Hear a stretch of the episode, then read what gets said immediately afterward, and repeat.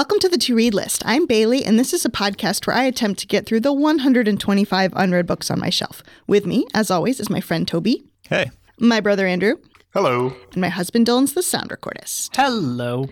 Hello, everyone. Wait, wait, Bailey. What? Sorry. I just want to point out you're at 125, which is again where we started. I know. I've done it. Four years in.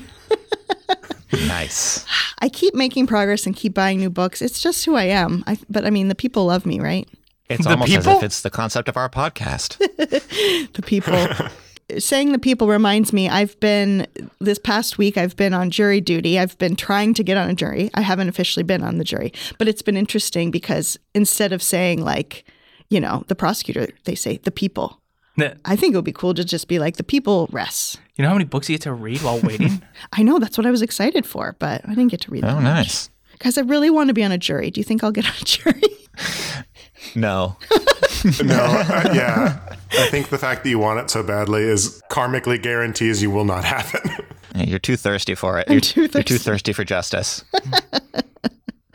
Uh, I love it. There's a part where it's like, is there anything else we should know? I should be like, I really want to be on the jury. Please, thank you. that would get you immediately discarded. Yeah, 100%. Uh, well, we'll find out on Monday. I, I have been called to jury duty. This will be the third time, but I still haven't been able to speak at jury duty. It's like I wait for a bit. This time I got called into the room. You know, I got to sit down. They, they interviewed the two people ahead of me. The person right in front of me got dismissed. And then it came to me, and the judge said, Okay, now we're breaking for the weekend. See you on Monday. So I haven't gotten to talk yet. Oh. He saw your face and he's like, we're going to end this about four hours early. Um, you all can go home. We can't deal with this right now. uh, have you guys been on juries? No. No, it's also it's been a while since I've been called. Yeah, I got called for the first time. I'm going in July. But you know who's been called up three times? My wife. Who was not a citizen until recently. So she kept having to call back and be like, um, I, I literally can't. I'm not allowed to. And they'd be like, okay, we'll see you in like two months when we ask you again. And she'd be like, please don't. Thank you, love it. Um, guys, I do have to admit some personal shame, which is that we have to do two corrections. So wait, have we opened a can of worms by saying that we will do Yeah, I corrections now? I think we might. I think we might have. Uh, I mean, it's good to be right, I guess. uh, so first off, Pride and Prejudice was not written by Taylor Jenkins Reid. That was on us. I'm so sorry. um, okay, so the man who plays Darcy, it's not pronounced Matthew McFadden. Wow, this is a really significant Wait, correction. wait, it's Mc, it's McFadden, right? Apparently, That's what I said. well, I said McFadden, so that's on me. And and you know what? I should know that. Um, so yes, that that is true. Also, this is my deep shame. Um, a Pejo wrote in to say, guys, um, the Nobel Prize is not given to a specific book; it's given to a person, their oeuvre. And I think I don't know if it was Toby or Andrew, but you guys said, "Are you sure it wasn't to the person?" I'm like, "Nope, it was just to this book." So I'm so sorry, Olga Tokarczuk. It was. It's to all Yeah, of it's a you. cumulative award. I, I will say I knew that, and I didn't want to be a big old jerk. Yeah. Here's the thing when Bailey is presented with different evidence, she is capable of changing her mind, making her a good juror if the judge is listening to this. yes, I am willing to admit when the evidence says what it says. I will just defend myself and say my um, testimony is that Drive Your Plow Over the Bones of the Dead is the book that had been most recently published in English before she got the prize. So, you know, therefore, I'm right. Your case is full of holes, Bailey. Case closed. Yeah, so Do you guys have any corrections to make? Any shame that you have to share? um, Nope. no corrections because, of course, I vet everything I say before saying it. No, I, I don't want people to say what I get wrong on this podcast, but we'll see. Pejos, we do edit out several minutes of silence before Andrew talks every time. It's quite tedious. Yeah, it's the worst. Um, I have a little piece of shame, and I guess it's sort of a shame and a correction in that this is shame from before the last episode, and I just forgot about it. Ooh, Um, I think this book has like become pretty popular on either BookTok or Bookstagram. I'm not super plugged into those, so I didn't see this, but all of a sudden, a lot of people have been mentioning it on Twitter and things. And it's called uh, "This Is How You Lose the Time War." It's co-written by Amal El-Mohtar and Max Gladstone. Um, and looks really cool. I picked up a copy because it was on a display in a um, cool bookstore in the town near me called Socrates, called The Inquiring Mind, and I'm excited to check it out. I've seen this all over Instagram. It looks great. Toby, do you have any shame? No. and no corrections. I forgot I have shame. Uh. Uh, I Oh, and then after you say your shame, I'll tell you uh, how many books I've read. um, I did pass the Little Free Library on our street, and there was a brand new hardcover copy of Sea of Tranquility by Emily St. John Mandel, and I picked it up. Oh, wow. It was one of those things where you feel like you found a secret treasure because it's like not even like a scuffed up copy. Like it looks like this person was given it as a gift, and they just like, I don't want that brand new book. they must have already had a copy of it. Or maybe Emily is trying to do some viral marketing. Maybe, could be. Mm-hmm. Um, what if she's our neighbor? Anyway, I think it's on one or both of your lists. So, I think she lives in Toronto. oh, okay. So no. interesting that you know that. Um, I, I only know that because I follow her on Instagram. She has a fun social media profile. yeah. Yeah, I, re- I refuse to keep talking about how much I love Emily St. John Mandel's Instagram. Uh, but is it on your list, Andrew? Yes, it is on my list. I have a copy of it. So yeah, so at some point we'll, we'll be covering that. But Andrew, shame us in telling us how many books you've read so far this year. Ugh. So I forgot to announce this last episode, but despite all the haters out there saying that I was setting myself up for failure, that You mean I me? was, yes, specifically, despite all the Toby, um, right before the last episode we recorded, I um, hit my 42 book goal. So, shada- shadaisy. Um, and since then, I've added four more. So, I've read 46 books, and I am officially 110% through my reading goal of the year and 29 books ahead of schedule. So we, Wow. you know, peek behind the curtain. We recorded exactly a week ago. Are you saying that you read four books in the past week? Yes. Wow. Wow. I read Looking for Alaska, The Boys in the Boat, A Darker Shade of Magic, and Fat Witch Summer. Oh, Oh, man. That's a good week. That's an excellent Yeah. week. Andrew, props to you. I'm two books behind. I'm five books ahead.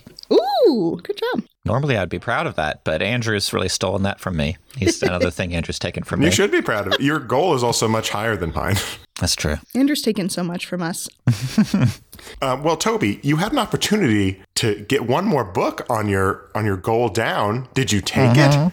Uh, I did read a book this week. To you know, Bailey's not going to say that this week because we're talking to Lizzy Ives, but I get to say it. Uh, I did read a book this week. I read Streets of Laredo by Larry McMurtry. Dove, dove. That's what I assume. Yes, very nice. Um, I this book is so long, I didn't manage to get a log line, so this is my log paragraph.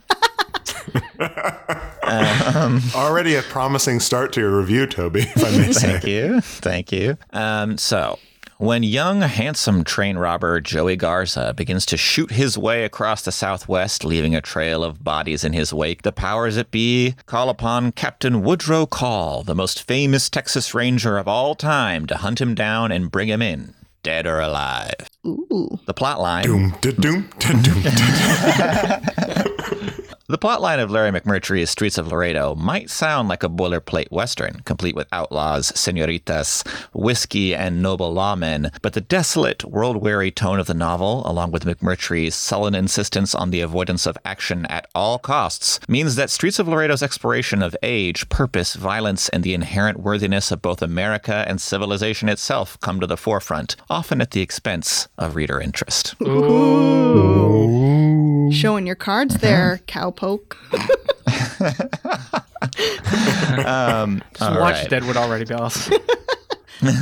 Uh, so, Streets of Laredo is a sequel um, to the very famous and extremely successful book Lonesome Dove by the same author. Too lonesome, too dumb. Uh, in that book, we see the already old and retired Texas Ranger Captain Woodrow Call as he leads a team of retired Texas Rangers on a cattle drive from North Texas to Montana. Uh, the group calls themselves the Hat Creek Outfit, and their adventures on the cattle drive are moving, suspenseful, and inherently exciting. There's a ton of violence, and things get very, very bleak. But throughout that book, there is a sense of action and a clear love of genre um, by Larry McMurtry. So I did, and I still do, heartily recommend Lonesome Dove. Okay. Now, in Streets of Laredo, um, many of the same characters are present from Lonesome Dove, only they're all sadder and all older than they were in Lonesome Dove, uh, which for Captain Woodrow Call is certainly saying something. They're more lonesome. yes, exactly. Uh, Lonesomer Dove would have been a, a really good title. So McMurtry uses uh, Woodrow Call's pursuit of the truly demonic outlaw Joey Garza to bring in an extremely large cast of characters, some old, some new, and we sort of hop through their heads as the novel very, very, very slowly tells us the story of the chase. That is the whole plot of the book. There's nothing more complicated than that, which is fine. Lonesome Dove essentially is just the cattle drive, and that works great. This one, however, ellipses. Works better?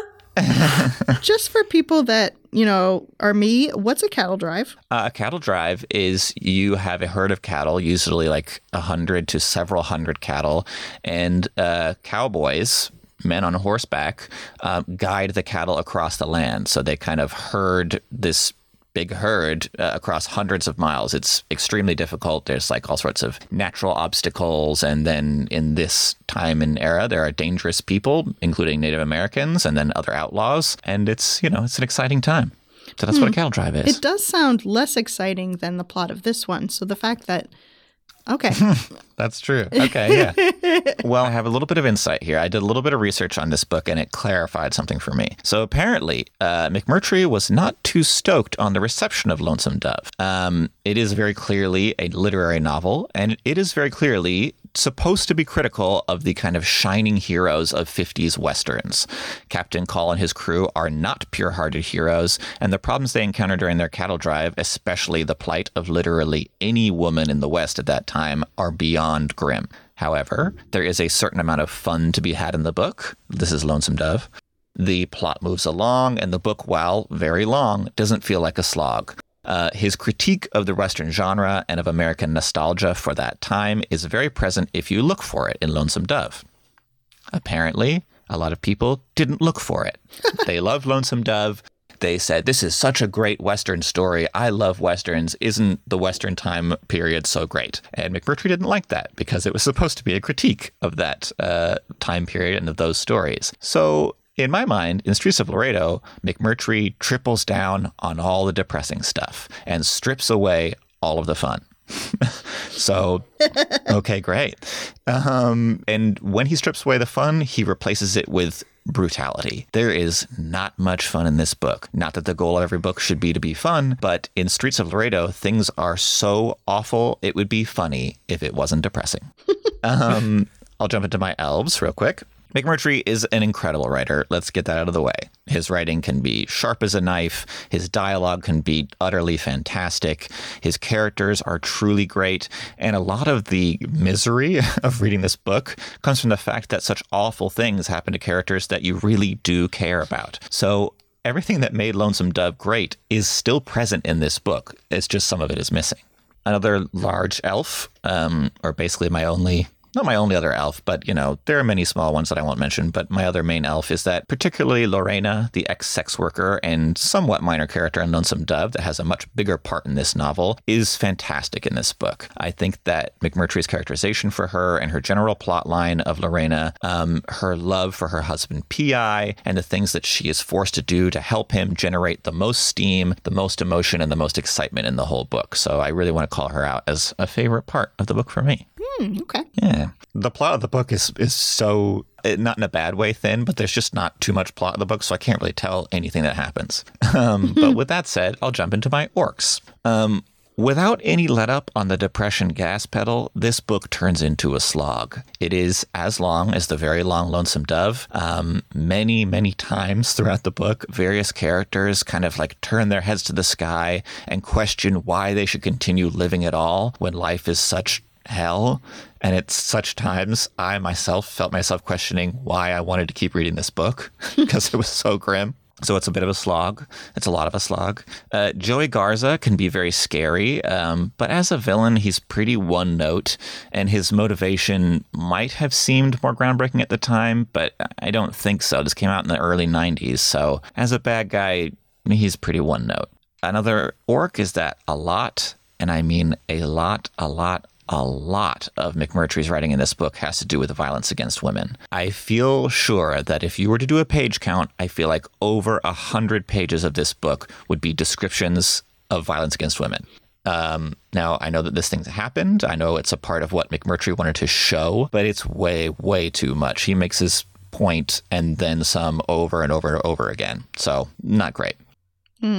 Uh, Finally, uh, another another orc is that this book is just incontestably so male and so macho uh, that I think in this day and age to a modern audience, it almost gets a little bit silly. I think that McMurtry intentionally makes some of his characters over the top macho, and he is critiquing them to a certain degree. But it's kind of like there's an underlying love of this kind of machismo that he just can't hide. It does shine through that he still does believe like that you should drink a big full cup of testosterone in the morning. You. Um, so You don't? I, I mean, I do. Um, no, but yeah. So you know, there are many orcs. Overall, I enjoyed parts of the book, but I felt in the end like McMurtry was writing with a chip on his shoulder, uh, trying to prove to the world that he was even more serious than everyone already thought he was, um, which is kind of silly because at this point in his career, he's already extremely successful, extremely well respected. If you want to read McMurtry, I would still recommend Lonesome Dove. If you want to read uh, him at his bleakest, um, but a better version of it and a much shorter version. I'd recommend his other very famous book, The Last Picture Show. That's a very good book, uh, very bleak, but much shorter. This one, I just can't strongly recommend. I didn't hate it, but it did let me down because I was so excited to read it. So I'm going to give it three stars. Ooh, okay. Thank you, Andrew. Okay, Andrew, do you have any facts on Mr. McMurtry? Oh, do I? Boy, do. howdy. So, Larry Jeff McMurtry was born on June 3rd. Happy birthday.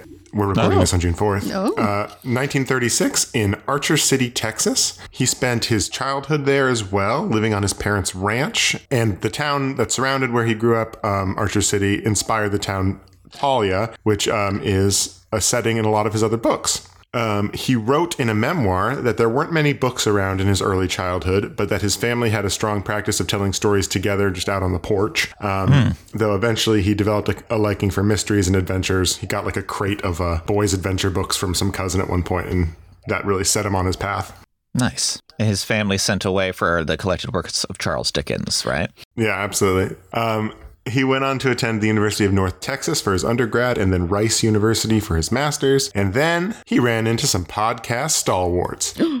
oh. Yeah, he rolled deep. so he was a Wallace Stegner Fellow at Stanford in 1960. Ah. However, Wallace Stegner himself uh, was actually on sabbatical during his year, so he didn't have that much interaction with him. but still, he, he- I'm finally going to meet Wallace Stegner.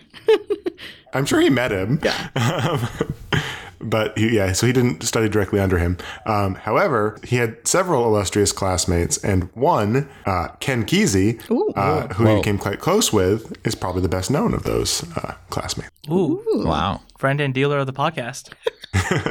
That's two of our uh, previous attendees uh, showing up in force. Yes, yes. Nice. Um, after Stanford, McMurtry returned to Texas and worked as a lecturer and professor at various institutions. In 1964, Kesey stopped by McMurtry's house in Houston, not alone, but with the Merry Pranksters in their Day-Glo painted bus named Further, an episode which appears in Tom Wolfe's The Electric Kool-Aid Acid Test. There's oh, another one who's shown up on this podcast. I'm, I've almost got a bingo. I've almost got a bingo. Wait, is that what inspires the cattle drive in Lonesome Dove? Throughout the 60s and 70s, McMurtry worked as a professor and even left Texas sometimes. Uh, but most importantly, he was actually having real success with his writing. His first novel, Horseman Pass By, published right after he left Stanford, was adapted into the Paul Newman film HUD, Oh, which you might have heard of. Yeah. Um, and it was followed by two more books in what would be called Thalia, a Texas trilogy, uh, 1963's Leaving Cheyenne, which was adapted into a film called Lovin' Molly, and The Last Picture Show, which was adapted into The Last Picture Show. Mm-hmm. Uh, he was really well recognized in his time, uh, winning many awards, including a Guggenheim Fellowship. And in 1986, he won the Pulitzer Prize for none other than Lonesome Dove. Heck yeah. and that's when you win for the book. Yes, yes. I was about to make fun of you and I decided not to, but thank you for giving me the opportunity. Yes, you do win for the book there.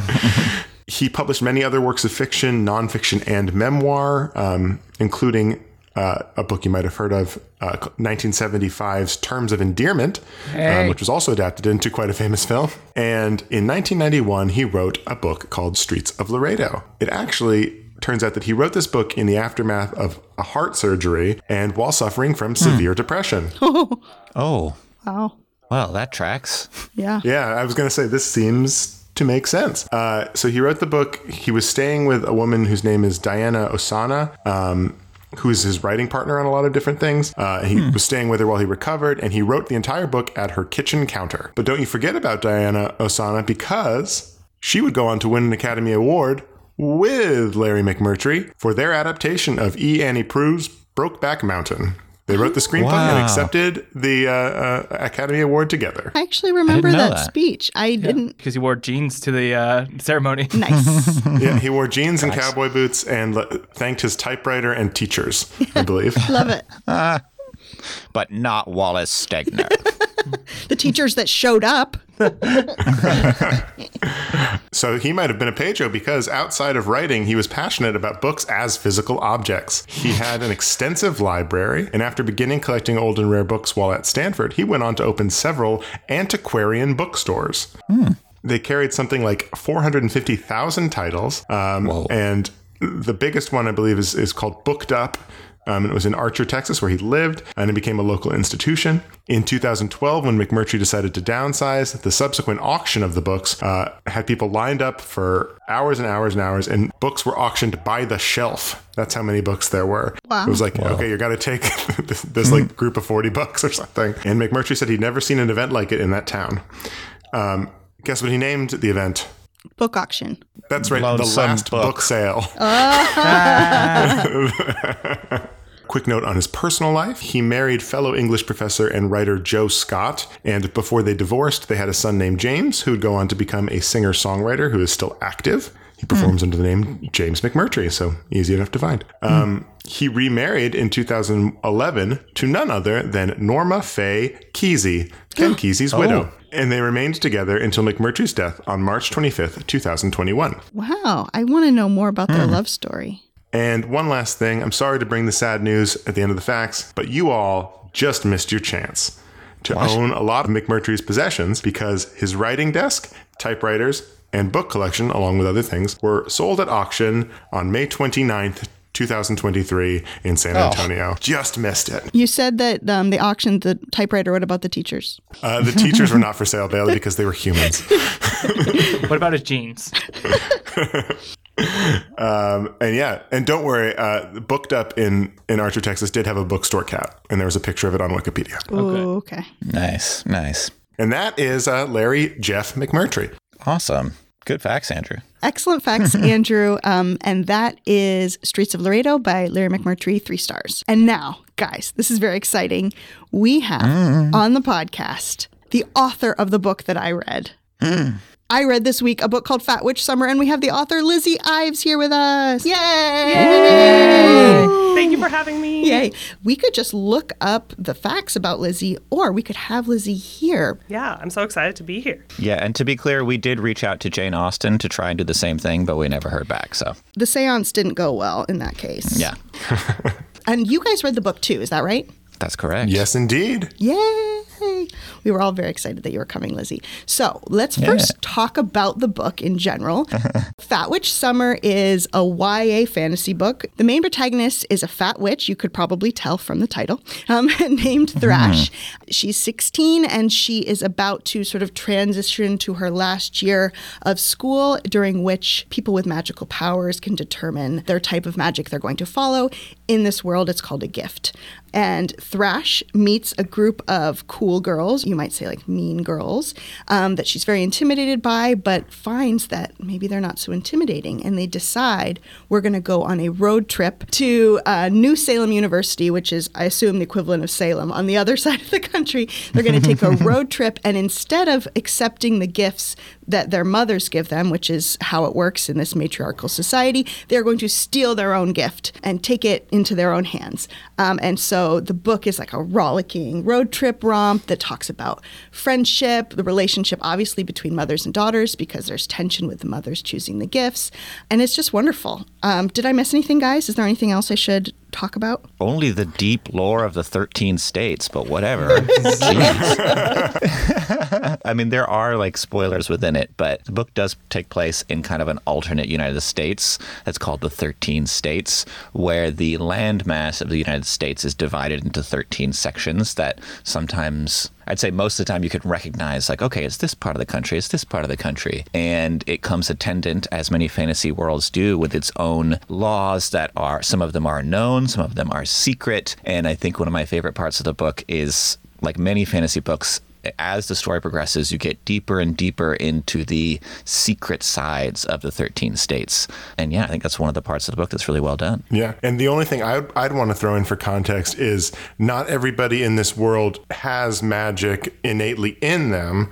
They Oh, are like yeah. waiting for a sort of awakening, which is their knack, mm-hmm. which is like, mm-hmm. oh, you have the magic in you, and then you're therefore eligible to receive a gift. Though it is a world where kindly the, the magical people have uh, allowed non magical people, or I think typicals is what you say, Lizzy, Yeah. um, to uh, to uh, have access to magic through like artifacts and wands and stuff, but only a certain section of the population is like true witches. Lizzy's like, you got it all wrong, actually. No, that was a really thorough and great explanation. So we already kind of hinted at some of the elves, some of the things that we love about this book, but like right away we have to highlight the world building, also the character building is just so rich. It just feels like all of these people are very well rounded and I relate to all of them. And I really liked the themes as I mentioned before, but also there's a big theme of body image and self-discovery, which I thought was very powerful.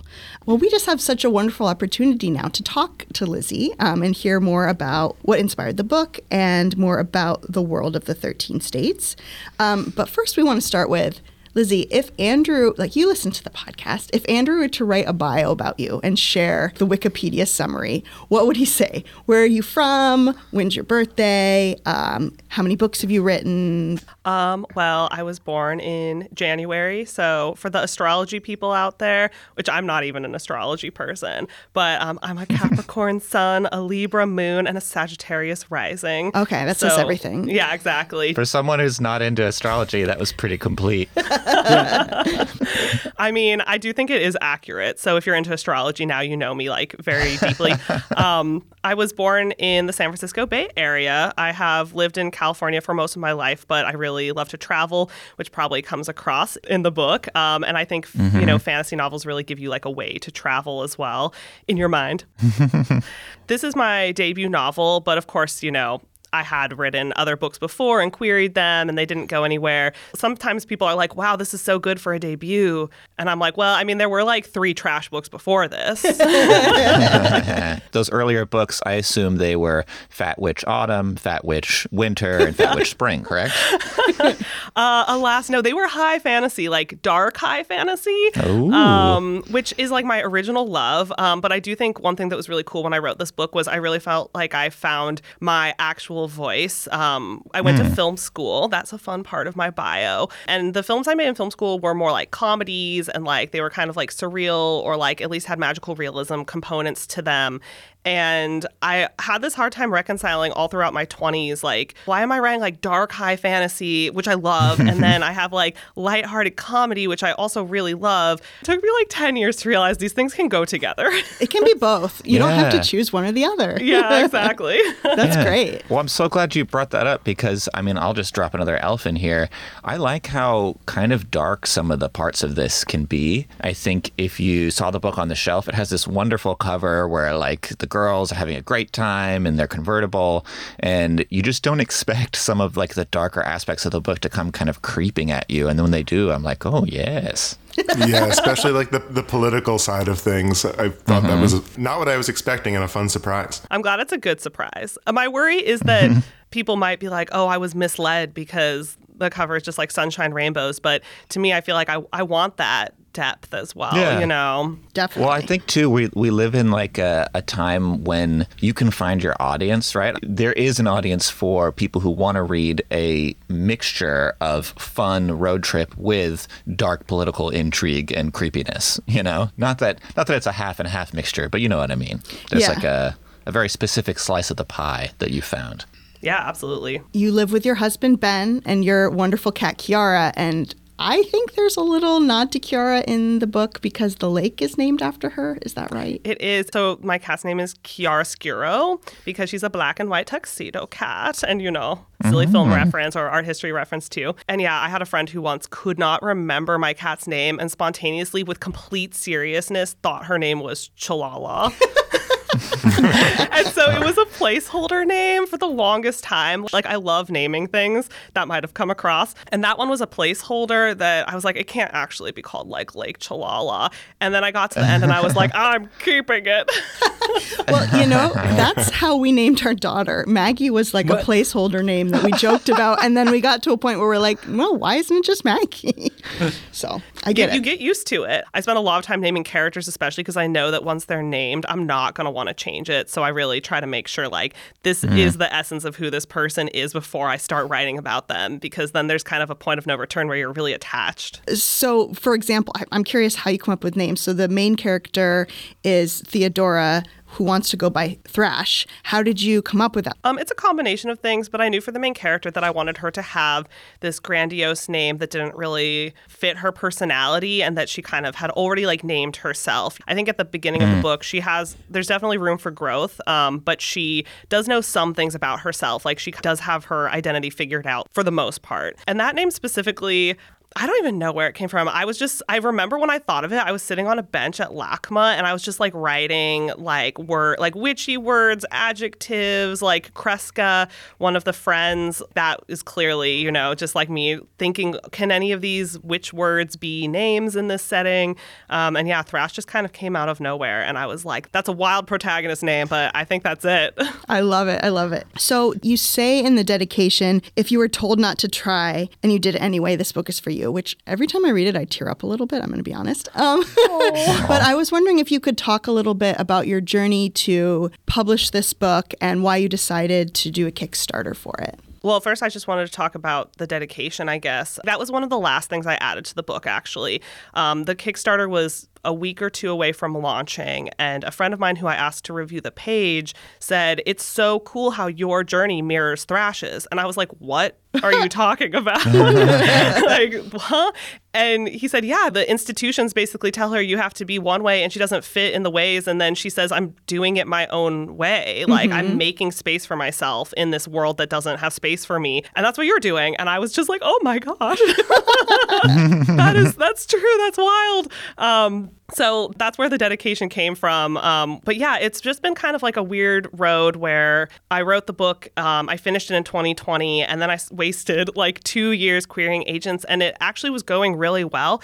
But I kept having people like back out at the last minute due to saying that there wasn't a market for the book. Like, oh, it's too niche. I couldn't see it where it goes on a shelf in a bookstore. Absurd. I know. And I was like, how is this possible when I can so clearly see where it fits on a shelf? And it was also so infuriating to hear, you know, like, wow, like it has so much depth and and the rich characters and the fun world building that's so unique. But how do I sell this? And I was like, this, ah, like if this is the thing that defeats me, this is so frustrating. Um, and like I, you know, I have like some graphic design skills, and my husband Ben is a board game designer, so he's familiar with Kickstarter. And together we were just like, I mean, it just felt like a really big decision point of like after like 10 years of working on various books, and this book feels like timely. And I felt like really strongly there was a market for it. And I was just kind of like, I think it's now or never. So I just said, like, I think I have to launch this because if I don't, I'm just going to really regret it. And then once you put it on Kickstarter, it just took off immediately. Like there was the market there. Yeah, it so clearly existed as I hoped it did. That's so wild to me. This is like I've described the pitch to several people, and every single one of them is like, "Oh yeah, I read that book." it's like you know, sometimes the powers that be or whatever just have no clue. It seems like what's going on. This is such an easily pitchable and fun-sounding book. I don't know. I'm glad you went through with it. Oh, thank you. I love how you include tropes of the genre, but you play with them a little bit. Um, an example is the gifts, like the classification of magic, like you might see in Harry Potter's Hogwarts houses or in Divergent, where people have to choose sort of a certain path. And I think you subverted as the book progresses. So I was curious, like, why did you decide to have these classifications, and how did you pick the three gifts? The idea for the gifts came from I knew that I really wanted them to represent like maiden, mother, crone, and how people really want to classify women as like one of only these three things of like, oh, which phase are you in? So there are three gifts. It's glamour, growth, and sight. Um, glamour is altering your appearance. Um, you might make yourself look more beautiful, or it might be used for like disguise. And then growth would be plants and um, the natural world and healing. And then sight is like being a seer and predicting the future and being a master of tarot. Yeah. Speaking of the of the world building, because it's so detailed, like there's so much more. It feels like there could be explored. Is there a Fat Witch gap year? Is there a sequel like rumbling around in that brain of yours? There definitely is.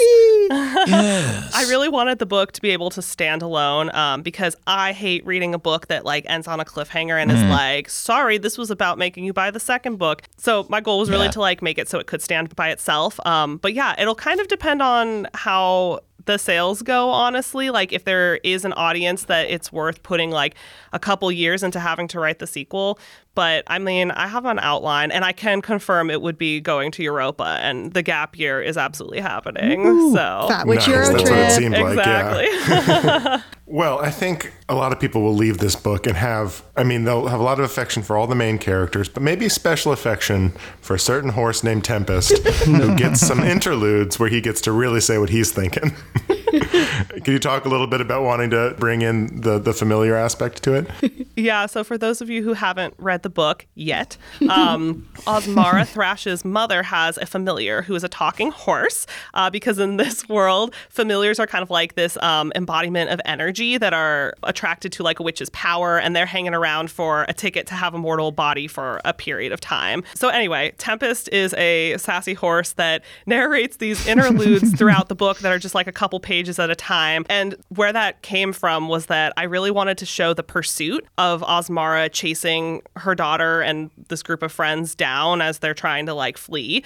But I knew that to teenagers, parents are just inherently unknowable to some extent. And so I knew that like Osmara could not be the perspective for these little interludes. Um, so I wanted a way to check in on her. And I thought, you know, this this sassy horse is the way to do it. Nice. It's such a great, almost comic relief to just completely go to a completely different perspective of this like really ornery horse that just like does not, you know, GAF. I will say, and you might all be like shocked to hear this, but like Tempest is actually like the most polarizing thing in the book. where like you would think, mm. I would think people would love these Yeah. weird horse interludes. However, people like love them or hate them. I would tie myself to a bookstore if that would keep Tempest in the books. I don't know exactly what protest I need to do, but I'm glad he's made it into the, into the final version. All right. Well, the last question that I have is something that we try to ask every guest on the podcast. Do you have a to read list? Do you have a problem with buying book shame? What does your to read list look like? Okay, I feel like this is going to be a shocker, which is that my actual to read list of physical books is like eight books. Yes. What? I know. It's well, and part of it's because I I hate to say it, but like I don't have a book buying problem. I kind of wish I did. Oh, it's only cool if you have a book buying problem. I'm definitely like a easy come easy go when it comes to books. Like I only really keep on my shelf books that are like six star books to me where I'm like I'm go like I think of it as like do I want this book in 20 years? Would I like force people to borrow it from my library? And that's kind of like my exacting like specifications for what I keep or not. And so I like do a lot of borrowing of books. But I will say I have like a digital list of books that are like on the like to read and that is like that's like 93 books. So if we count like a digital TBR, I'm just as bad as you are. I was going to say, that sounds like Toby. Finally, finally, a voice of sanity among the madness that is this podcast. Thank you, Lizzy. Uh, I love it. Well, thank you so much for responding to our barrage of questions. Um, but I, I just love this book. It's just such an uplifting book, but at the same time brings up these serious themes. I loved all the characters. I love the world. I don't really have anything negative to say about it. For me, it's 100% a five star book. I'll say heartily agree. Five stars. I think Bailey has given me some some grief in the past for not being too much of a YA reader, but I'm on the record for saying I love YA when it's well done, and I'd say this firmly falls into the well done YA category. The fun of good YA to me is sinking back into that feeling of being a teenager when your emotions are intense and things are like the stakes are so high. And then that mixed with this well made world with its dark elements. It's just fun. It's so much fun. So, uh, yeah, I really enjoyed reading it. Oh, thank you. That means so much from the podcast's fantasy reader. I was like, what's Toby you going know. to think? And I also very much liked it. Any, anything else?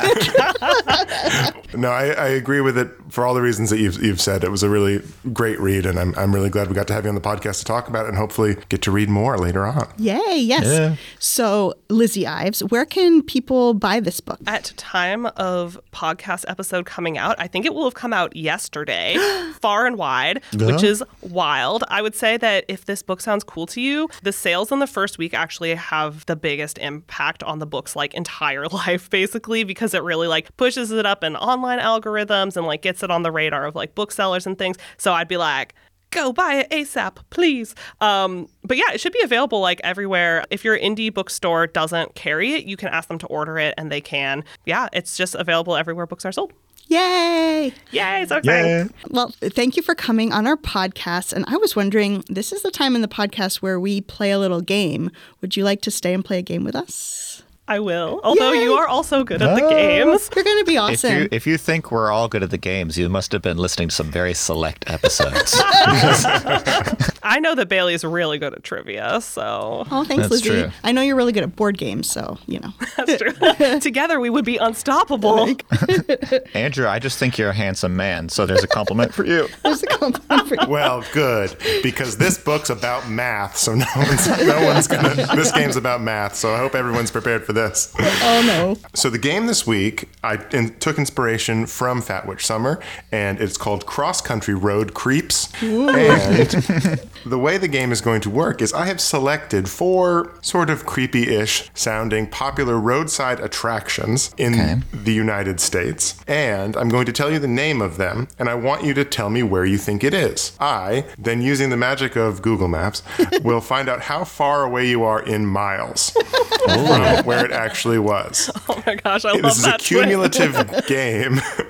so you want to have the lowest score at the end. So ideally, if you got them all right, you'd have a score of zero at the end. However, I'm imagining we're going to be in the thousands um, because I'm going to give you no clue except for the name of the attraction. Should our guess be a city, like city, comma state? Yeah, yeah. City and state is the is the way to do it. And I, if you get the right city, I'm not going to say like, well, you said the wrong street in Houston, so I'm gonna not going to get that minute. Okay. So, your first roadside attraction on this cross country road creep show is the Fremont Troll. Seattle, Washington. The bridge in Seattle, Washington. Yeah, I think the same thing. I see all of you have seen the film 10 Things I Hate About You, where they Yeah. walk across the troll. so, yes, you, you are all correct. It is in the Fremont neighborhood of Fremont, Seattle, Washington. And Oh, that was a great game, Andrew. Thank you. Zero points for all of us. We all win. We all, yeah, all tied for win.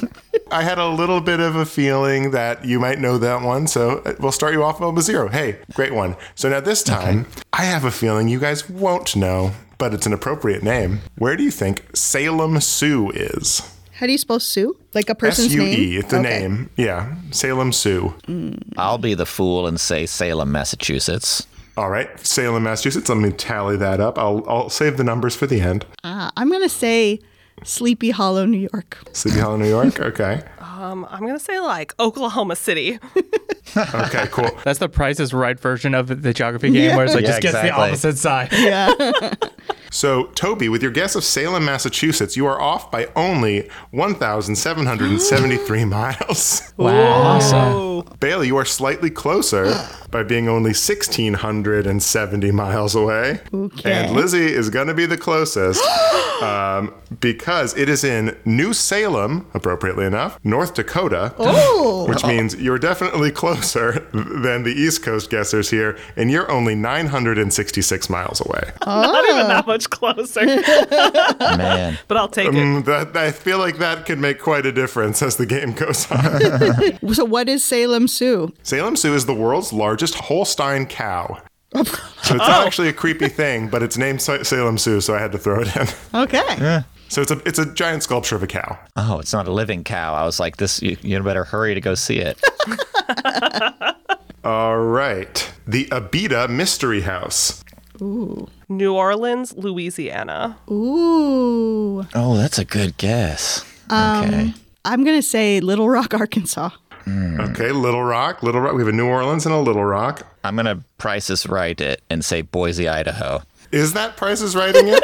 Is Boise, Idaho, Price is right? It's naming a city, so continue, Andrew. I don't need your sass. Toby, have you seen Price is Right? That's the one where they're all like gladiators from America, right?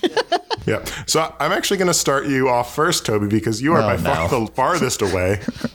I feel like Lizzy might know where this is, um, but Oh. Toby, you are 2,065 miles away. Uh, Bailey, you are much closer, much closer, with only 403 miles away. Ooh. And Lizzy is by far the closest. It's not quite in New Orleans, but it's very close. It's in a city called Abita Springs, Louisiana, and you are 43 Wow. miles away. Do, are you familiar with this place, Lizzy? No, I, I can't believe I'm killing this. So I am familiar with the beer Abita Purple Haze, Yeah. and I know that's a New Orleans beer. And so I was like, oh my gosh, the Mm. whatever brewing, I guess Abita Brewing Company. I was like, it's got to be somewhere in Louisiana. Lizzy, you're killing it. I, yeah, I can't believe this. Wow. Does this mean everyone is like for sure going to be my friend? yes. Liz- Lizzy's um, ultimate goal is to get you guys to be her friend. So, how's she doing? That's actually why I'm here. Yeah, well, winning the game is a very important first step. um, well, just to check in on the scores here, real quick, Bailey. Uh, actually, we'll go. We'll go. We'll start with Toby. Toby is currently in last place with, with a cumulative Oh, score okay. of three thousand eight hundred and thirty-eight. Okay, cool. Bailey is in second with two thousand and seventy-three, and Lizzy is winning with only one thousand and nine. Ooh. Dang. However, I happen to know that this one might throw up some big numbers here, so I think everyone is still safe in the game. Okay. But here's our final location the International Cryptozoology Museum. Los Angeles, California. Portland, Maine. Nome, Alaska. So, Toby, really just going strong and potentially wrong, or a brilliant play. I, that's what I'm thinking. All right, so let me just tally up real quick. Both Bailey and Toby's answers are so far away, so far away that Google Maps is not giving me driving directions. it has said, I can't find a way there. So Lizzy is exactly correct. It's in Portland, Maine, so that's another zero on the board. Oh my. I did know this museum existed. Andrew, we're from Portland, Maine. I don't know that. I know. I only recently learned about it, which is why I threw it in because I thought I would get a chance to say, "Gotcha, Bailey." you did. I mean, Yeah, got. You got got. Um, so I don't have the final numbers, but let's just say Lizzy wins with 1,009. Bailey is probably somewhere in the like 5,000, 500, and Toby is probably in the like high 9,000s. but congratulations, Lizzy. You are the winner of Oh our cross country road creep. wow. I do really like travel. Mm. And Pejos, before you accuse us of rigging this game so that Lizzy won, I truly am that bad at that game. There's no, there's no rigging going on. I'm still shocked because I like play the games along with you, mm-hmm. and so I know you are all better at the games than I am. Just depends on the game. Clearly yeah, not. that's true, Andrew. This was an excellent game. Good job, Andrew. Yeah, wonderful game. Thanks, Yay. Andrew. An excellent job, Oh, I have the number actually. Bailey, you have 5,153 points. Toby, it still won't tell me. Basically, Google Maps is just like, don't do it. Well, I'm going to go to this cryptozoology museum next time I'm in town. Yeah, there you go. Thank you so much, Lizzy, for coming. Thank you for killing the game. And everybody go buy Fat Witch Summer. Yay! Yay! Yay! Now's the time on the podcast where Dylan gets to shine. It's Dylan Witch Summer. It's time for Dylan to choose books at random from our shelves to read next. It's time for the choosing. The choosing. Choosing. Well, Toby, I don't like your tone. we're gonna have to, you know, think really, really hard. Use all the different parts of your body to guess what your book is. Use your brain, your bones, your blood. You have number 40, Wise Blood by Flannery O'Connor. Oh, all right. I was staying firmly in the grim, gritty section of the library, but uh, oh, I'm excited. Just in case, Pejos, you, that name seems familiar, it's tickling your brain. Uh, Flannery O'Connor is a Southern author, most famous for her short story that you probably read in high school, A Good Man is Hard to Find. So I'm very excited to read this. Excellent. Peacocks. And Bailey, I that we have to do a road trip to Portland, Maine, Alaska, and Idaho and everything, we should probably get booking already. I'll check Expedia. Okay. because you have number 41, Hotel New Hampshire by John Irving. Ah, okay.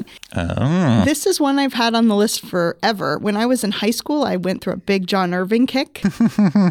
There's never been a more Bailey sentence than that. Well, that's just what all the teenage girls are reading. I know, I know. I read may- maybe like four of his books, and then I had this one because you know it's well known and well loved. But then as time went on, I wonder if my opinion of John Irving stays the same. Um, But I haven't read it. I'm excited to see. Okay, well that means in two weeks, Andrew will be reading *The Seven Husbands of Evelyn Hugo* by Taylor Jenkins Reid, Oh, yeah. and I will be reading *Hotel New Hampshire* by John Irving.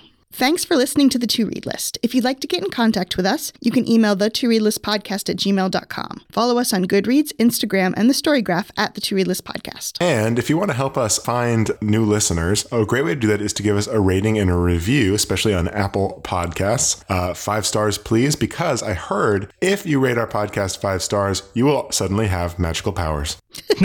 This uh-huh. is not guaranteed. And while you're traveling across a deeply magical yet recognizable United States with a car full of friends, tell them to shut up for a second while you tell them about our podcast because telling your friends and your family and anyone you know about the podcast is a great way to get us new listeners. People really trust it when it comes from you, especially if you hold your hand over their mouth while you tell them about it. This took a dark turn. Okay. Yeah, it did. Thanks to Toby and Andrew for co hosting the podcast with me, to Dylan for sound recording, to Jillian Beth Durkee for composing our song, and to Lizzy Ives for coming on the podcast. Yay. See you in two weeks. Happy reading. Books, books, books.